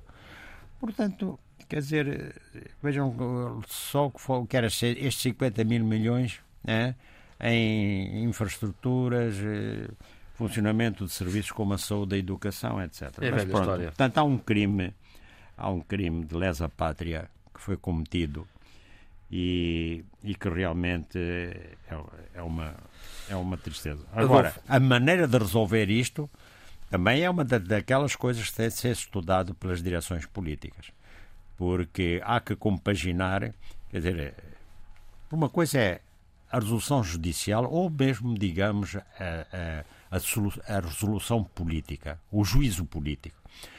Outra coisa é, é digamos, a visão política da, da solução de um problema. E isto é muito mais complexo, porque há hoje uma corrente que diz que se está a desmantelar uma parte da burguesia nacional que se tinha formado. Bom, é verdade que no concreto já havia empresários com qualidade. Né? É, e, que se, que certamente foram adquiridas por este meio. O problema que se põe aqui, no, no meu ponto de vista, é que de facto precisamos de um empresariado forte e precisamos de investimentos eh, eh, numa economia diversificada de facto, e aí ah, esse debate tem de ser lançado na sociedade civil e, sobretudo, pelos setores empresariais. Vamos à Guiné-Bissau. Eduardo Fernandes, a, a, semana começa com, ainda com o rescaldo de uma entrevista coletiva dada pelo, pelo presidente do PIGC, Domingos Simões Pereira, em que, em que se queixa de algum abandono da comunidade internacional relativamente à Guiné-Bissau e diz mesmo que o país está numa situação catastrófica catastrófica uh, e a caminho de um não-Estado. Uh, isto é que é grave. Quer dizer, é uma, a visão que o presidente do PGC tem e que e há que ter em consideração que essa visão é bastante realista, é preocupante. Portanto, se estamos a caminho de um, de um não-Estado, significa que o Estado de Direito da Guiné está em causa, está, está a ser posto em causa. E, portanto, isso é extremamente preocupante. Pena, pena foi que o, o presidente do PGC, Domingos Simões Pereira, não tenha explanado mais o seu pensamento e, e, e, refletir um pouco sobre o que é que se está a passar na Guiné-Bissau, porque ele teria muito mais para dizer. De qualquer maneira, é, uma, é um alerta extremamente preocupante. E outra preocupação uh, que todos os guineenses devem terem atenção é o próximo ano de 2022. E perante a ameaça da maior central sindical da Guiné, que é o NTG, uh, eh, vamos ter um ano, se não forem tomadas medidas, se o governo não se sentar à mesa com a central sindical, o NTG, então teremos um ano extremamente uh, difícil, porque ameaça uh, do, do secretário-geral da, da Central Sindical, Júlio Mendonça, é de, fazer, é de paralisar o país. Ora, o país já esteve paralisado durante bastante tempo, nomeadamente no que diz respeito ao funcionamento do sistema educativo. Uh, e e várias, e, e, e várias greves uh, impediam que a administração pública guineense funcionasse na normalidade. Bom, e os hospitais também, e centros de saúde?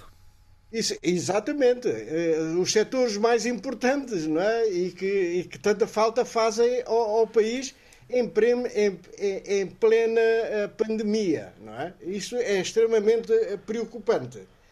De, uma outra. Uma, no entanto, há, há, algo que, eh, que, que, que vai em contradição com tudo isto. É o movimento das mulheres guineenses. E esse movimento, que é Mulher Não é Tambor, não é tambor, uh, vem na sequência de uma estatística é, que revela que 67% das mulheres guineenses são vítimas de violência. E, portanto, eh, elas reagiram, e isso é algo extremamente positivo, as mulheres, as suas organizações, Uh, reagiram e criaram um movimento Mulher não é tambor. Portanto, não, há, não é só sovar, não é só bater. E criaram, portanto, uh, este, este movimento que quer dar uma resposta através de de, digamos, do maior, de uma consolidação das posições das mulheres guineenses para enfrentarem essa realidade da violência. E, e julgo que uh, a fundação que foi criada tem, tem como objetivo, precisamente, uh, combater essa, essa violência, ou pelo menos diminuí-la de forma acentuada, para que a mulher tenha a sua dignidade uh, numa sociedade eh, normal. Portanto, Guiné não, não, não pode ser uma exceção, porque se 67 são dois terços da, da população feminina da Guiné que é alvo de, de, de violência. E, portanto, isso é, é, é, é, exagerado e coloca o país numa, numa posição uh, muito, muito enfim, fragilizada em termos dos direitos humanos. Portanto, julgo que este movimento que agora foi criado vai tentar dar uma resposta, tendo em atenção que a, líder desse, desse movimento é uma, uma senhora muito conhecida de todos nós, já esteve inclusive no debate africano, Magda Rubalo, não é que é alta comissária para o combate contra o Covid na Guiné-Bissau e que é uma, uma ativista muito, muito, muito importante da Guiné e que eh, imediatamente eh, se, se mobilizou Uh, as, mobilizou as mulheres para que se criasse um movimento para contrariar essa situação da violência, de, de violência existente na Guiné. E, portanto, isto é uma, isto é uma belíssima notícia, é notícia, o seu combate e a reação que, os, que as mulheres guineenses tiveram na, na Guiné. Agora, existem outras questões uh, que é preciso termos em atenção, uh, que é uh, a interferência não é? que o seu Presidente da República, o Maru Sissoko Embaló, tentou ter junto do congresso que vai se realizar do PRS, não é? Desculpem. Diga, diga. Esse congresso está marcado para 16 a 19 de dezembro de 2021 e o seu presidente queria que esse congresso fosse adiado uh, por questões, enfim, da, da, da, da pandemia, etc. Claro que isso caiu muito mal uh, junto dos líderes do PRS e houve uma recomendação do PRS ao Sr. Presidente da, da República para não interferir na, na, na, nas questões partidárias. E, portanto, criou-se aqui, de facto, um, um ambiente que não é, não é muito saudável. O, presi o Presidente da República da Guiné gosta de interferir, não é? Ele gosta de. Exato, exatamente. Não e, é portanto... só no, nos congressos, é também, por exemplo, o caso do avião que está estacionado na pista uh, de, de Bissau, uh, um, uh, em que peritos que foram analisar esta situação já estão em Bissau. O que é que se pode esperar deste, deste, da avaliação que eles vão fazer? O que é que o, o, o, o, governo, como sabe, o governo tem uma posição muito mais, uh, uh, enfim, incisiva sobre esta, essa questão e, e, inclusivamente solicitou uh, o apoio internacional por causa do avião que se encontra no aeroporto de Osvaldo Vieira. Desde o dia 29 de outubro eu peço desculpa. Uh, e, portanto, uh, isso tem estado a provocar um certo, uma certa conflitualidade entre o Presidente da República e o Primeiro-Ministro. Porque se o Primeiro-Ministro primeiro já pediu à, à, à comunidade internacional apoio para a, a, questão do avião que se encontra no aeroporto Osvaldo Vieira fechado, ninguém tem acesso, ninguém, lá, né, pelo menos que saiba, o governo não tem acesso a, a, a, ao, que, ao, conteúdo do, do, do, avião, saber o que é que o avião está a transportar. Mas alguém pode ir lá? Não, está, está, fechado. Está fechado. Não, uma coisa está fechado, mas depois tem a guarda à volta. De. Não, isso não, não, não tem essa informação, mas eu sei que a tripulação saiu do país. Logo, logo imediatamente, dois dias depois, dois dias depois. E o avião estava estacionado desde o dia 29 de outubro. Bom, eh, de acordo com a agência Lusa, os eh, peritos já terão chegado ao país e agora há que aguardar pelas eh, suas conclusões. Vamos, não sei se quer acrescentar mais alguma coisa, Eduardo, passamos, se não, passamos a São Tomé e Príncipe e Abílio. Com esta nota do primeira reunião do Conselho de Estado, convocado por, pelo Presidente Carlos Villanova, que quer Uh, introduzir um novo conceito, ou, ou, olhar para o Conselho de Estado de uma forma menos dramática, digamos assim, porque até agora ele era convocado para ou dissolver o Parlamento ou situações de, de crise. Mas, curiosamente, permite-me só esta nota que eu, que eu, que eu, que eu retive os dois principais ex-presidentes uh, não estiveram presentes, Pinta Costa uh, e, e Miguel Trovada não estiveram presentes neste Conselho de Estado. Porquê? não faço a mínima ideia. Honestamente, não faço a mínima ideia. Entretanto, há aqui três coisas importantes nesse, nesse Conselho de Estado. Para além de ter sido o primeiro,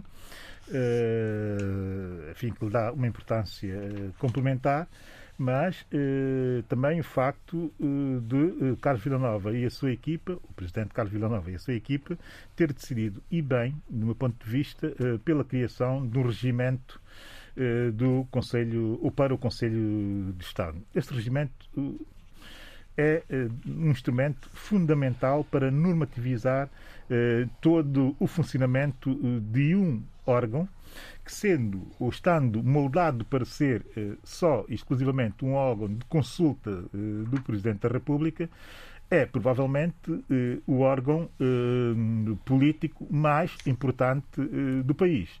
Eh, e eu não estou a exagerar naquilo que estou a dizer, isso resulta eh, daquilo que a nossa Constituição diz. É? Eh, e por ser assim, e isso é sabido e conhecido aqui no debate africano, que é a minha posição, que da próxima vez que tivermos que debater em profundidade a nossa Constituição, que se tenha coragem de avançar, de transformar esse Conselho de Estado num Senado que o país bem necessita. Essa tem sido sempre a minha, a minha posição relativamente ao Conselho de Estado como nós o temos eh, moldado eh, constitucionalmente no nosso ordenamento. O facto dele Uh, do seu parecer, uh, vincular o Presidente em momento de consulta para a dissolução da Assembleia Nacional, diz bem do poder uh, que reside nesse órgão.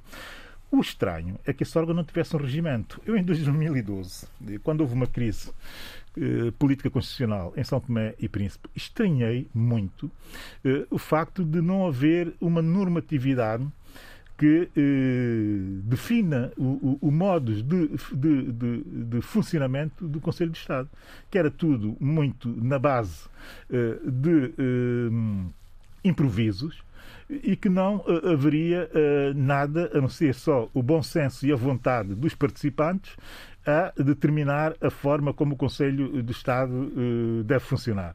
Nem sequer havia, não há norma nenhuma que diga ou que obrigue a convocatória do Presidente a agendar os temas, os assuntos, a ordem de trabalho dessa reunião. Logo, talvez também daí eu possa compreender a ausência dos dois chefes de Estado. Não sei como é que foi feita efetivamente a convocatória, a convocatória não sei. Não sei como é que foi feita a notificação, se constava, se constava ou não uh, uma ordem de trabalho, se, se lhes interessava da ordem de trabalho que foi exposta, se foi exposta uh, na, na, na, convocatória, se estava efetivamente tudo o que ia ser debatido ou conversado claramente exposto nessa ordem, nós não sabemos. Portanto, é fundamental, e isto sim é mesmo fundamental, que se avance para a aprovação desse regimento, porque normaliza e normativiza todo o funcionamento desse órgão que é importante. Portanto, muito boa iniciativa da Presidência eh, da República. Naturalmente, isso terá que ser debatido entre todos os conselheiros. Eh, todos terão, e eu já sei que vai ser assim, porque isto é notícia, terão a oportunidade de uh, subsidiar com uh, opiniões e, e, ideias, o que também é bom, porque abre o amplo, o amplia uh, os níveis de participação, tornando o documento muito mais inclusivo nessa perspectiva. Portanto, uh, a importância está primeiro aqui. Uh, segundo, está também no facto de Carlos Vila Nova querer inaugurar uma nova prática que é abrir o Conselho de Estado a novos debates e que não seja só o debate dramático, dramático hum. da crise.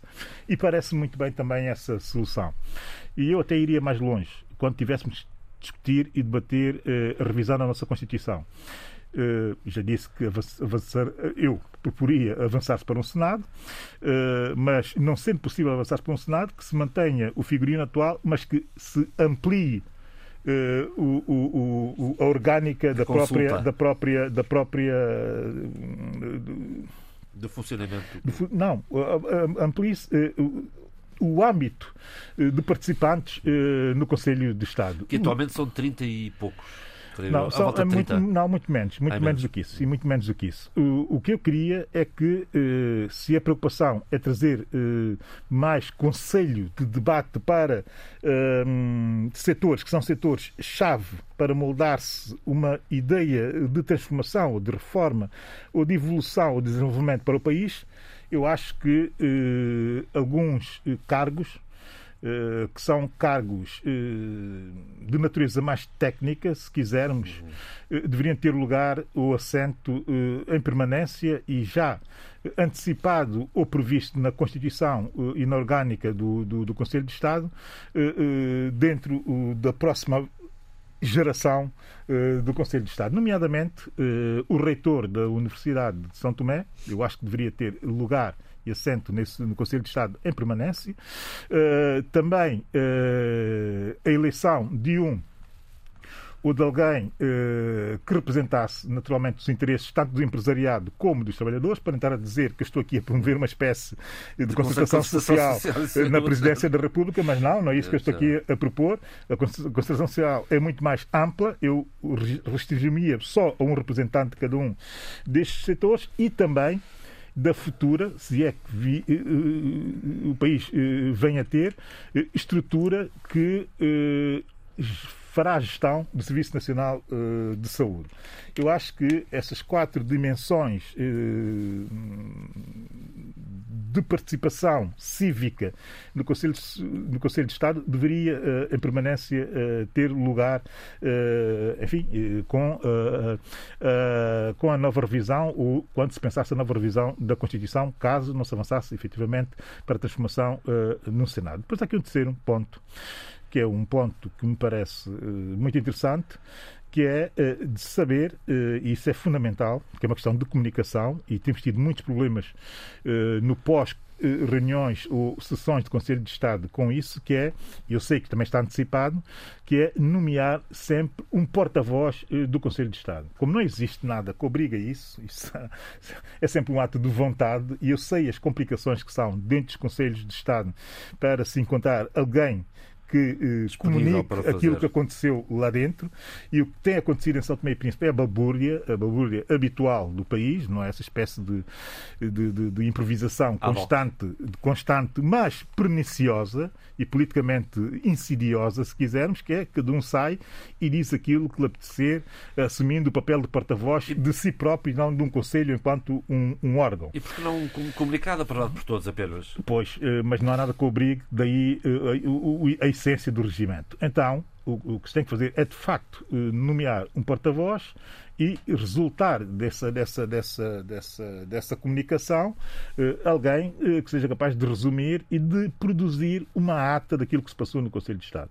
Isso é fundamental porque os Conselhos de Estado também são Tomé e Príncipe, como não há um regimento que obrigue, não se, não se sabe se existem atas ou se não existem atas.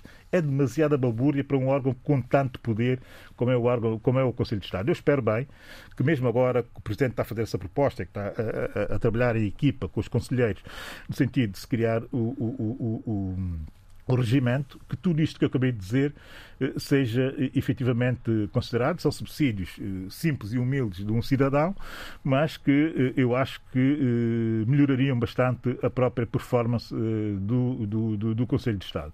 Portanto, era isso que eu queria dizer a propósito daquilo que se passou ao longo dessa semana.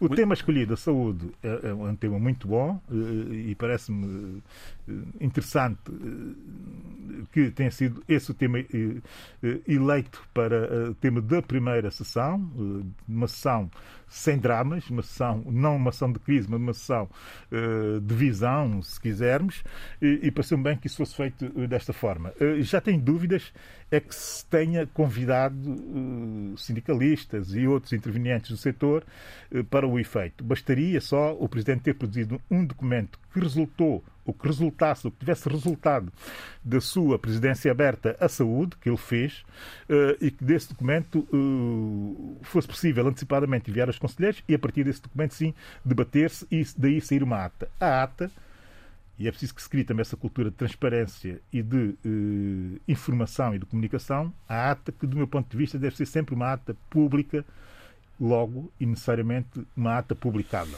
Muito bem, vamos a Cabo Verde. Zé Luís, uh, o governo de Cabo Verde Uh, encurtou, tá, emagreceu, de resto era um pedido uh, há muito feito pela oposição. Temos agora um ministro que acumula duas, duas pastas, uh, a cultura e o mar. Para o Vicente. Sim. Bom, hum. isso era só para.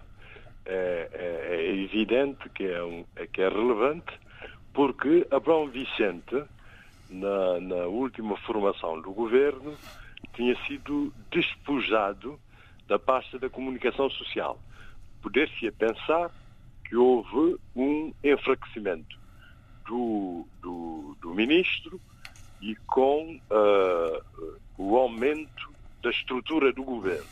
Portanto, um governo gordo, 28 membros, como se diz em Cabo Verde, sobretudo da oposição. Mas agora, com, com a acumulação da pasta uh, da economia marítima ao lado da cultura e indústrias criativas.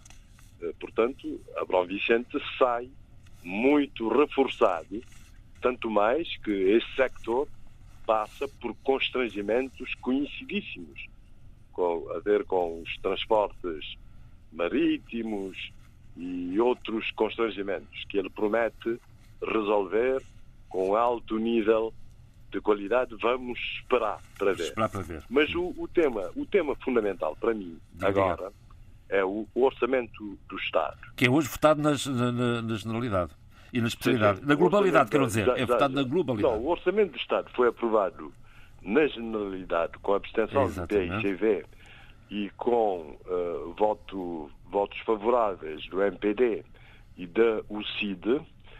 O orçamento do Estado uh, tem uh, parte de algumas perspectivas, designadamente que haverá uh, em 2022 um crescimento a nível global que haverá a retoma do turismo e que os preços de combustíveis, taxas de juros e taxas de câmbios serão similares aos previstos, aos praticados em 2021. As expectativas, portanto, são do crescimento do, do PIB este ano. O crescimento do PIB será entre 6,1 e 6,5 e 7,5%. Para 2022, prevê-se um crescimento do PIB eh, na ordem dos 6%, numa perspectiva otimista, numa perspectiva pessimista, será somente 3,5%. A inflação este ano foi de 0,8%, entre 0,8% e 1%. Para 2022 prevê-se entre 1,1% e 2%.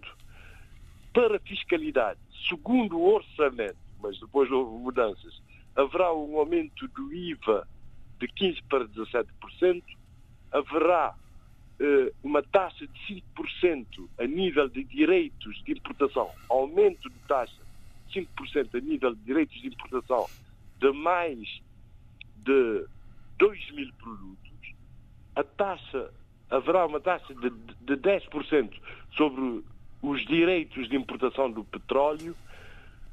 Uh, e o governo tinha dito que o IVA só não aumentaria se houvesse sucesso nas negociações bilaterais sobre, sobre a moratória do serviço de dívida pública. Isso, portanto, era uma perspectiva irrealista, porque essas negociações levam o seu tempo. Mas tudo mudou.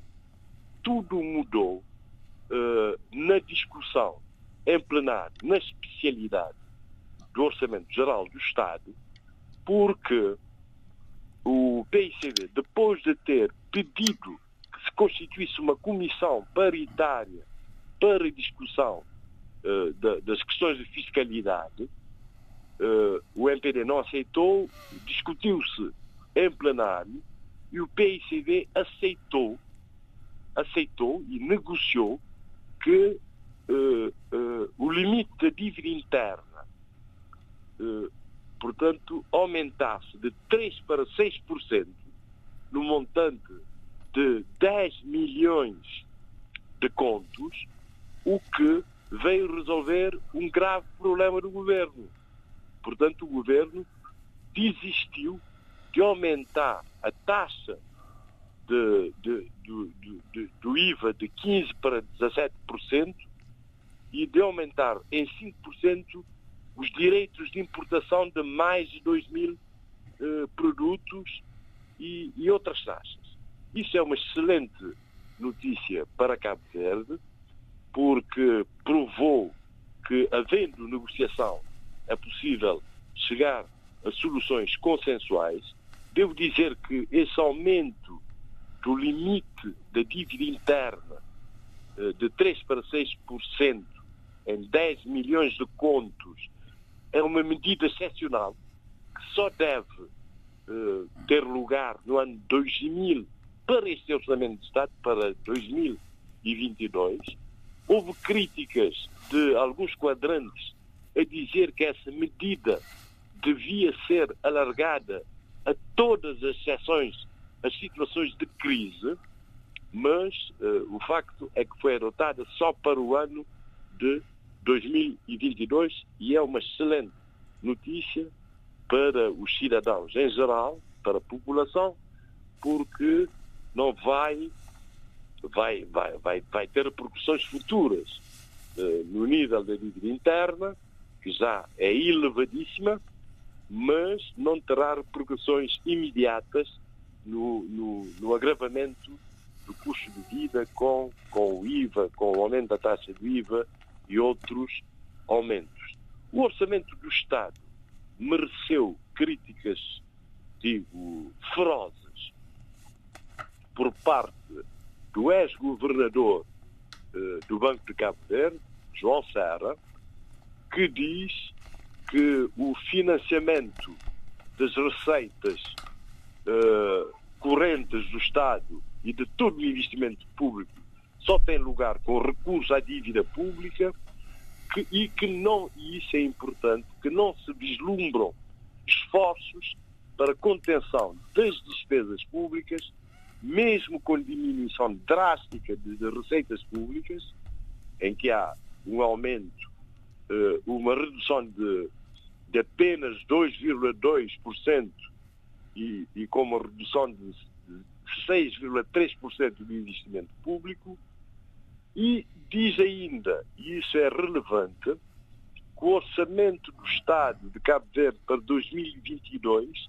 é irrealista porque não leva em conta a inflação nos países de referência, Cabo Verde importa quase tudo, e os preços do Brent do petróleo mais elevados, que são mais elevados que os projetados pelo governo. E que há muitas situações escondidas no que, eh, no que se refere à dívida pública. Digamos que essas críticas de João Serra foram retomadas pelo PICD no Parlamento, eh, dizendo que, de facto, não há redução de dívidas, de, de despesas correntes, ao que o ministro adjunto e ministro das Finanças, Olavo Correia, contrapôs que, de facto, uh, uh, há redução uh, de, de, de, despesas públicas, se não me engano, em 6 milhões de contos, portanto 2 milhões para 2020, 2 milhões para 2021 e 2 milhões para 2022. São questões técnicas que eu não domino perfeitamente. Sim, senhor. Isso, portanto, no que. Agora, você queria que eu falasse. Não queria, eu, queria, eu queria, mas não vai ser possível porque temos que fechar. Não vai ser possível nesta não edição fechar. Vamos passar rapidamente um minuto para cada um para as sugestões de fim de semana. Sheila, tem okay, aqui quatro, okay. três sugestões. Três, Por amor de Deus, tem 20 segundos para cada uma. Ok, muito. Você, eu consigo, eu consigo. Uh, uh, vou, vou, gostava de chamar a atenção para um livro coordenado por esse grande filósofo uh, moçambicano, Severino Negoenha, do quarto ao quinto homem, as figuras do homem moçambicano. E aqui o homem moçambicano é, é um homem uh, lato senso que inclui uma, uma visão, uma reflexão histórica do homem moçambicano no, na, inserido na sociedade moçambicana e a sua relação histórica uh, no, com o mundo e com o seu mundo atual e do passado. Depois, Alegria, como eu escrevi aqui, escritor Luís Cardoso, por quem tenho uma enorme estima, vence o prémio Oceanos 2021 com o romance O Plantador de Abóboras. Finalmente, e com, vou ter um dia cheio, não vou parar hoje, porque saio daqui, vou para Vila Real e a seguir de Braga.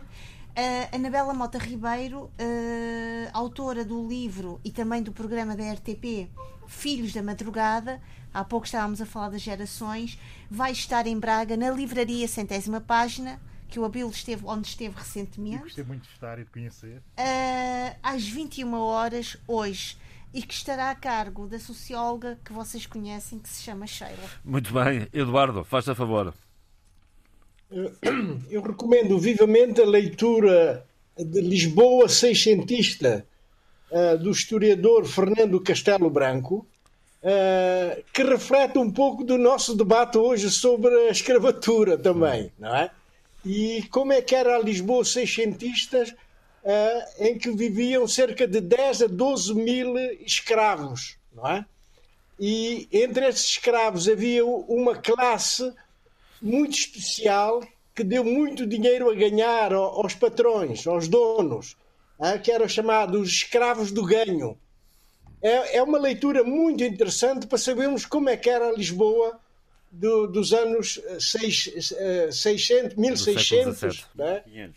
século XVII.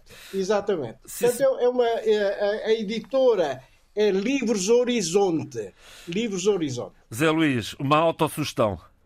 Sim, sim, é uma autossugestão, mas tem muito a ver com o tema que discutimos na primeira parte, que tem a ver com, com colonialismo, racismo, África, herança africana, portanto é o lançamento do meu livro de flagrações na UCLA, com novos apresentadores, a conceituada professora Simone Caputo Gomes, uh, um, um doutor engenheiro, mas com, com ampla cultura geral, que é o professor Inácio Pereira, uh, depois o nosso Adílio Neto, e, e, tudo isso sobre moderação do nosso Adolfo Maria e, com, com, e, com, e com poemas e, e etc.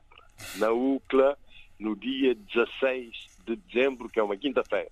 Sim, senhor. Estou a convidar expressamente os ativistas uh, antirracistas em Portugal e os africanistas. Estão convidados, Abílio, vamos embora. Que vão gostar do... Abílio, rapidamente, temos mesmo que fechar isto. Ah, muito rapidamente, uh, estamos em maré de edição de livros, sobretudo livros dos juristas uh, são tomenses, o que é uma ótima notícia. Uh, dar nota de duas, duas, duas, dois novos lançamentos. Uh, um anunciado, não sei quando é que vai ser, mas já sei que vai ser. Uh, do livro do juiz, atualmente presidente do Tribunal Constitucional, Pascoal Daio, O Estado e os seus contratos internacionais, editado na Almedina, o que é de grande reputação. De referência.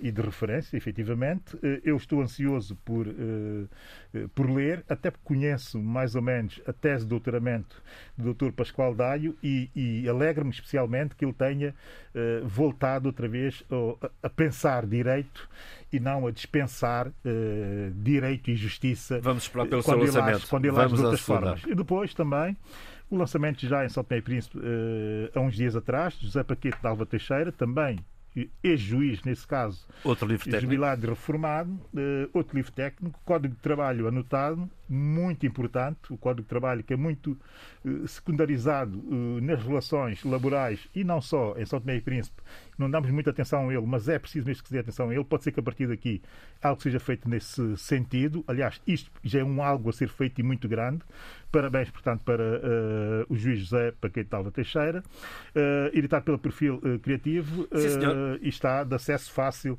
na loja online. Loja e vamos à música. Online. A música, uh, já começam a sair uh, as listas dos melhores do ano. Uh, enfim, não soube tudo, mas gostei muito de ouvir o David Walter, juntamente com o Bala e Socorro, uh, Vincent Segal, que é o parceiro do, dos últimos álbuns do, do e Socorro, e Roger Raspail, que é alguém da, das Ilhas de Guadalupe, também não está aqui por acaso, estamos a acompanhar o que está a acontecer nas ilhas nessa altura, não é?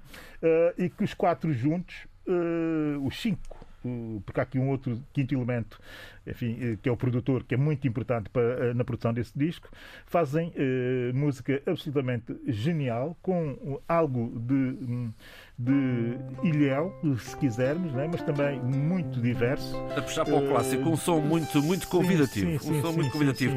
E ficamos. Erudita, mas muito bem feito. É com o Nocturne que ficamos neste debate africano, que teve o apoio à produção de Paula Seixas Nunes e Vitor Silva, o apoio técnico de João Carrasco. Eu sou João Pereira Pereira da Silva. Fiquem bem.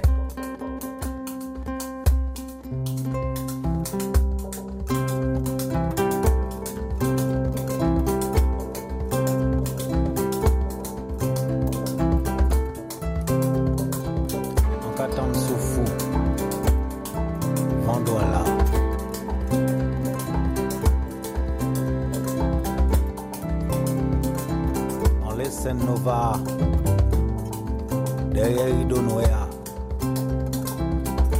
Dom Soufou. Vendouala.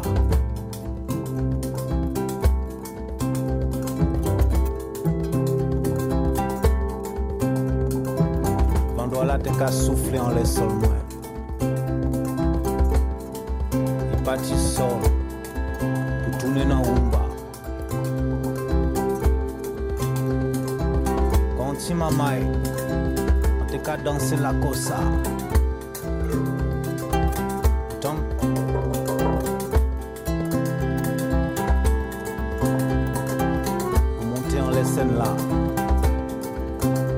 rêver, mais t'es qu'à rêver. Là. T'es là avant moi. T'es là. Pour nous toutes là. Merci pour ça. Merci pour rythme là. Pour battre mon chair.